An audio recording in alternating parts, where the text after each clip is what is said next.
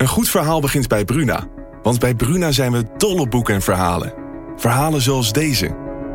De mist kwam uit de baai opzetten en besloop langzaam het Victoriaanse huis op Blake Street.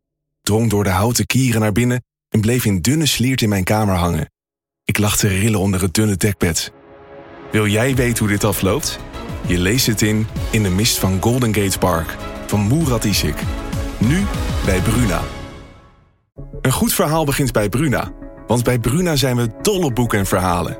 Verhalen zoals deze. De slagen van de noodklok dreunen over het dorp, zwaar en dreigend. Ze overstemmen de gemoedelijke drukte op de markt en alle handelingen vallen stil. Wat zou er aan de hand zijn? vraagt Oda ongerust. Wil jij weten hoe dit afloopt? Je leest het in Bloedlijn van Simone van der Vlucht. Nu bij Bruna. Precies op deze plek was de deur van Wolkers. Wolkers maakte daar een hek. En eh, waarom? Ja, als je geen hek hebt, dan heb je geen deur. Dus eh, dat hek had hij nodig van, van betonvlechtijzer. Wat werd dat gemaakt en er zat een deur in met een bordje erbij. Wolkers. Twee keer bellen. En die deur was op deze plek.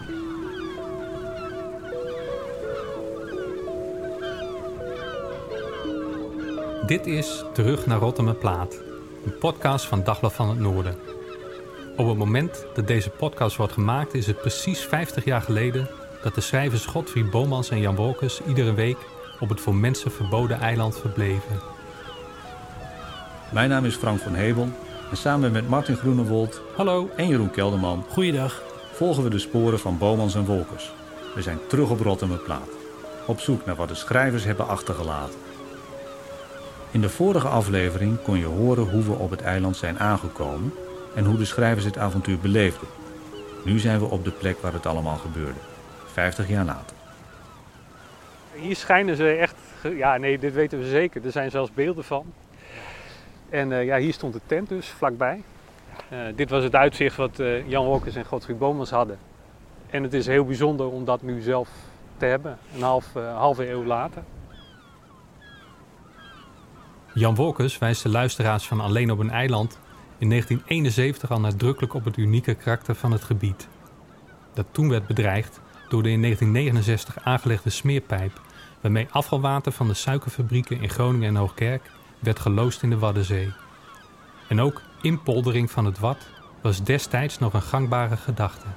Boswachter Jaap Kloosterhuis legt uit. Kijk, in 1971 was het natuurlijk nog de bedoeling om eh, de oostelijke Waddenzee in te polderen. Eh, voor zover ik op de hoogte ben, is, dat pas, is daar pas in, eh, in de loop van 1974 eh, afs- afscheid eh, van genomen van die gedachte. En inmiddels, weten we, is het erkend als UNESCO Werelderfgoed. Dus eh, eh, gedachten eh, ten aanzien van bepaalde gebieden eh, willen nog wel eens eh, veranderen, leert de geschiedenis. En sowieso is die, die jaren 70, en je merkt dat ook met name aan hoe, eh, hoe eh, Wolkers zich uitlaat in die tijd. Ehm, natuur en ook eh, de, de, het feit dat het niet goed gaat met die natuur en dat natuurbescherming van belang is, eh, dat is eh, ook een, een bewustzijn wat vooral in de jaren 70 ehm, eh, erg toeneemt. Je, je krijgt ook halverwege de jaren 60 is de Waddenvereniging opgericht.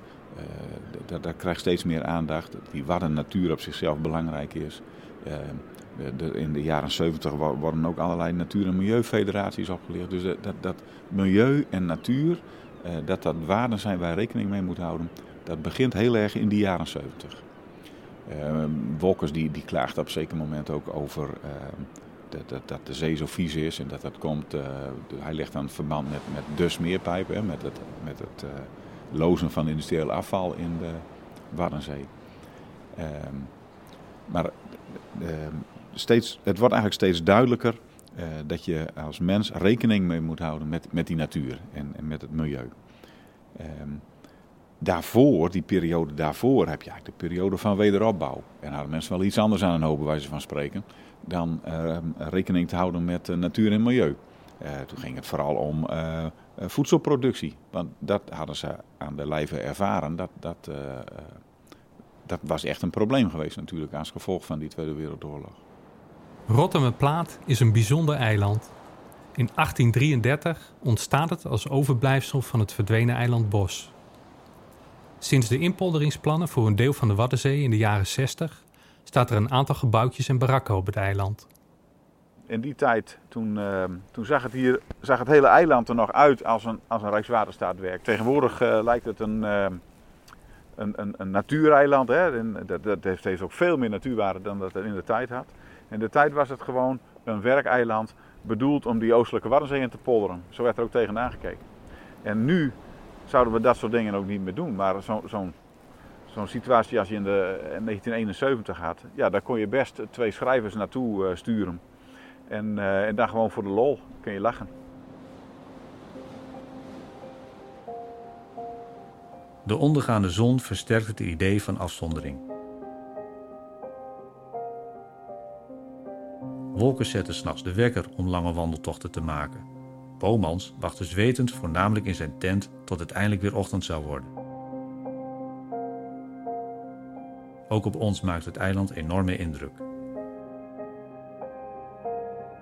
Nou, we zijn natuurlijk niet helemaal alleen, zoals destijds natuurlijk die schrijvers wel waren, een hele week. Maar het is wel bijzonder omdat je inderdaad hier gewoon, uh, los van ons groepje, niet andere mensen zult aantreffen die op 100 meter afstand lopen of zo. Dit is echt gewoon een eiland zonder mensen. En dat is wel bijzonder. Dat ervaar je ook wel. Ja, zeker wel. Ja, je snapt wel waar uh, Bomans bijvoorbeeld het vandaan had. Toen hij, uh, toen hij uh, zei van ja, je, steeds die wind. Je hoort de hele tijd die wind. Ja. En hij kwam hier dan ook nog midden in het broedseizoen. Iets wat nu het strengste verboden is. En hij had dan ook nog het kabaal van die meeuw om zich heen. Dus ja, ik, ik kan me ergens ook wel voorstellen dat hij zich af en toe alleen heeft gevoeld. Ja. Zijn aard een beetje kennende uit zijn boeken. Denk ik inderdaad dat het en, en ja, voor hem een hel is geweest eigenlijk.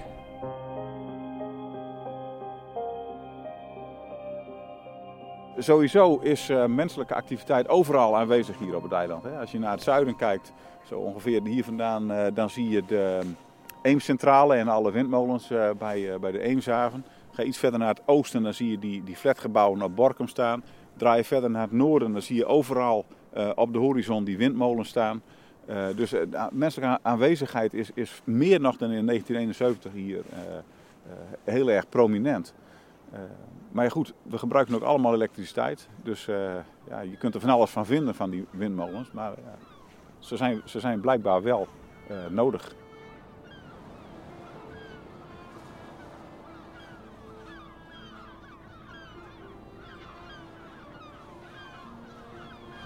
Onwillekeurig kijkt iedereen toch even of er nog een restant, een haring, een scheerlijntje dat niet langer strak staat, is te vinden. Maar er is niks. Vanaf deze plek keek Bomans vanuit zijn gebloemde Hema kampeerstoel mijmerend over het water, terwijl hij zijn pijpje met Schotse tabak rookte.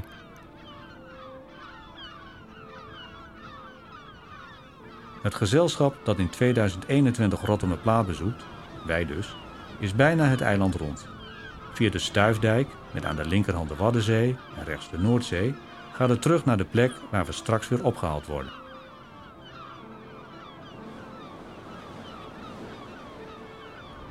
Wolkers vaart terug naar Noordpolderzeil, wij naar Lauwersoog. De haven van Noordpolderzeil is dichtgeslipt en daardoor slecht te bereiken.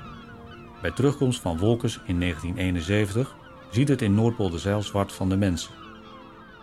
Dirk Meijer de zoon van schipper Klaas Meijer, nu 64 en woonachtig in Zanderweer, ziet het beeld nog zo voor zich. Ik wist helemaal niet veel van die maan af eigenlijk. Uh, ja, je gaat mee en, en, en ja, hij heeft vlakbij me gestaan, maar ik had daar helemaal uh, niks, niks bijzonders mee of zo. Het ging mij meer om het tochtje varen, wat ik prachtig vond om het eiland te zijn. Maar Jan Wolkers vond ik echt niet heel bijzonder. Ik vond het wel heel bijzonder dat hij daar nakend voor dat hek stond. Ik dacht, rare man, wie gaat er nou nakend voor dat hek staan? Dat, uh, dat, dat zijn dus mijn herinneringen. Wolkers kan het prima vinden met Klaas Meijer, de schipper van de Uskert 10 die hij tijdens de terugreis vergezeld in de stuurhut. In de chaotische drukte in de haven van Noordpolderzeil drukt de schrijver hem het gipsen beeldje van Beethoven in handen. Althans, Dat denkt hij. Per abuis geeft Wolkers het aan Klaas, de tweelingbroer van B. Acht maanden later, in maart 1972, herstelt de schrijver zijn fout en stuurt hij Klaas Meijer een getekende bos bloemen en zijn boekje Groeten van Rottermerplaat. Een halve eeuw later koestert Dirk Meijer de tekening en de brief. Nou, als dank eh, voor die tocht en waar hij van genoten heeft, heeft eh, Jan Wolkers deze aquarel of tekening, wat het ook mag zijn, heeft hij naar mijn vader toegestuurd. Die heeft hij in 1956 heeft hij dit gemaakt. En die heeft hij dus aan mijn vader gegeven met een bijbehorende brief van beste Klaas Meijer. En dus daar heeft hij dus in bedankt voor de mooie tocht en die, ja, dat hij daar op Rotterdam paard geweest is.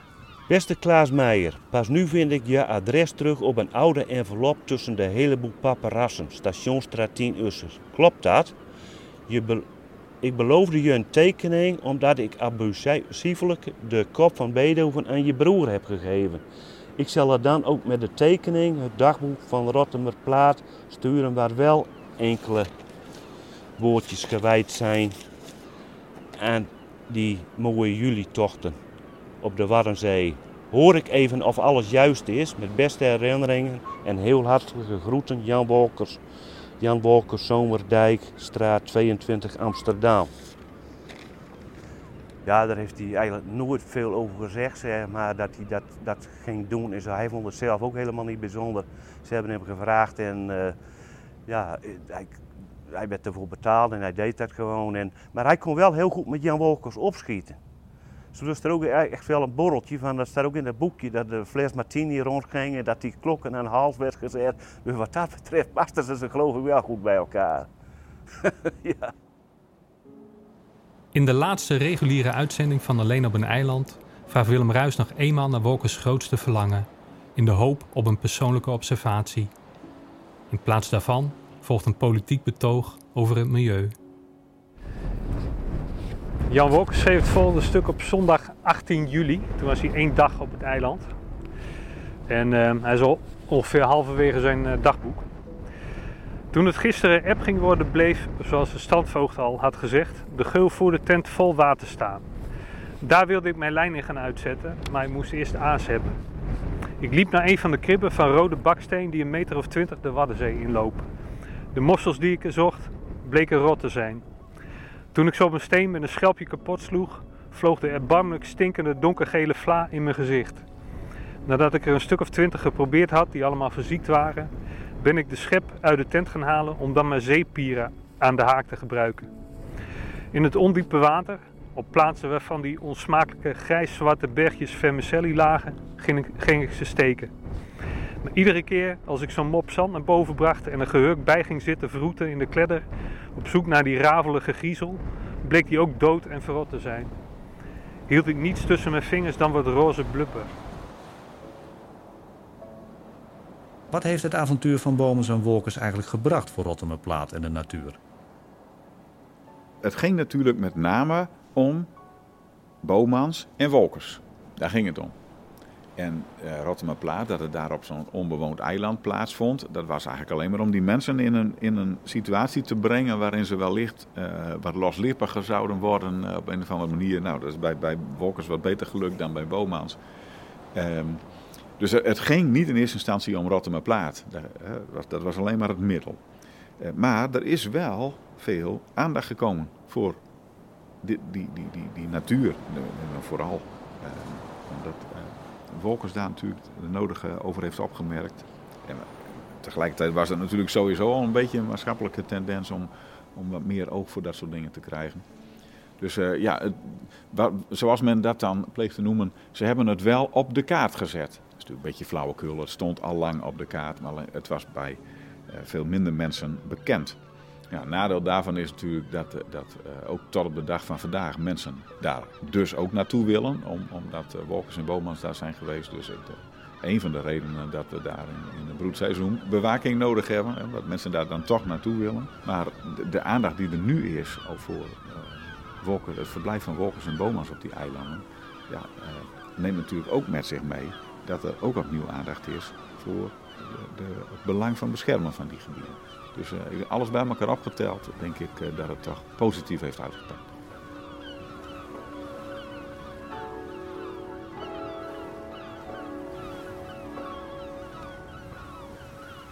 Dit was de derde aflevering van Terug naar Rotterdam Plaat, een podcast van Dagblad van het Noorden. Deze podcast werd gemaakt door Frank van Hebel, Martin Groenewold en Jeroen Kelderman. We vinden het leuk als je een recensie achterlaat in de podcast-app. Deze podcast bestaat uit drie delen. Vergeet niet ook de andere twee te beluisteren, mocht je dat nog niet hebben gedaan.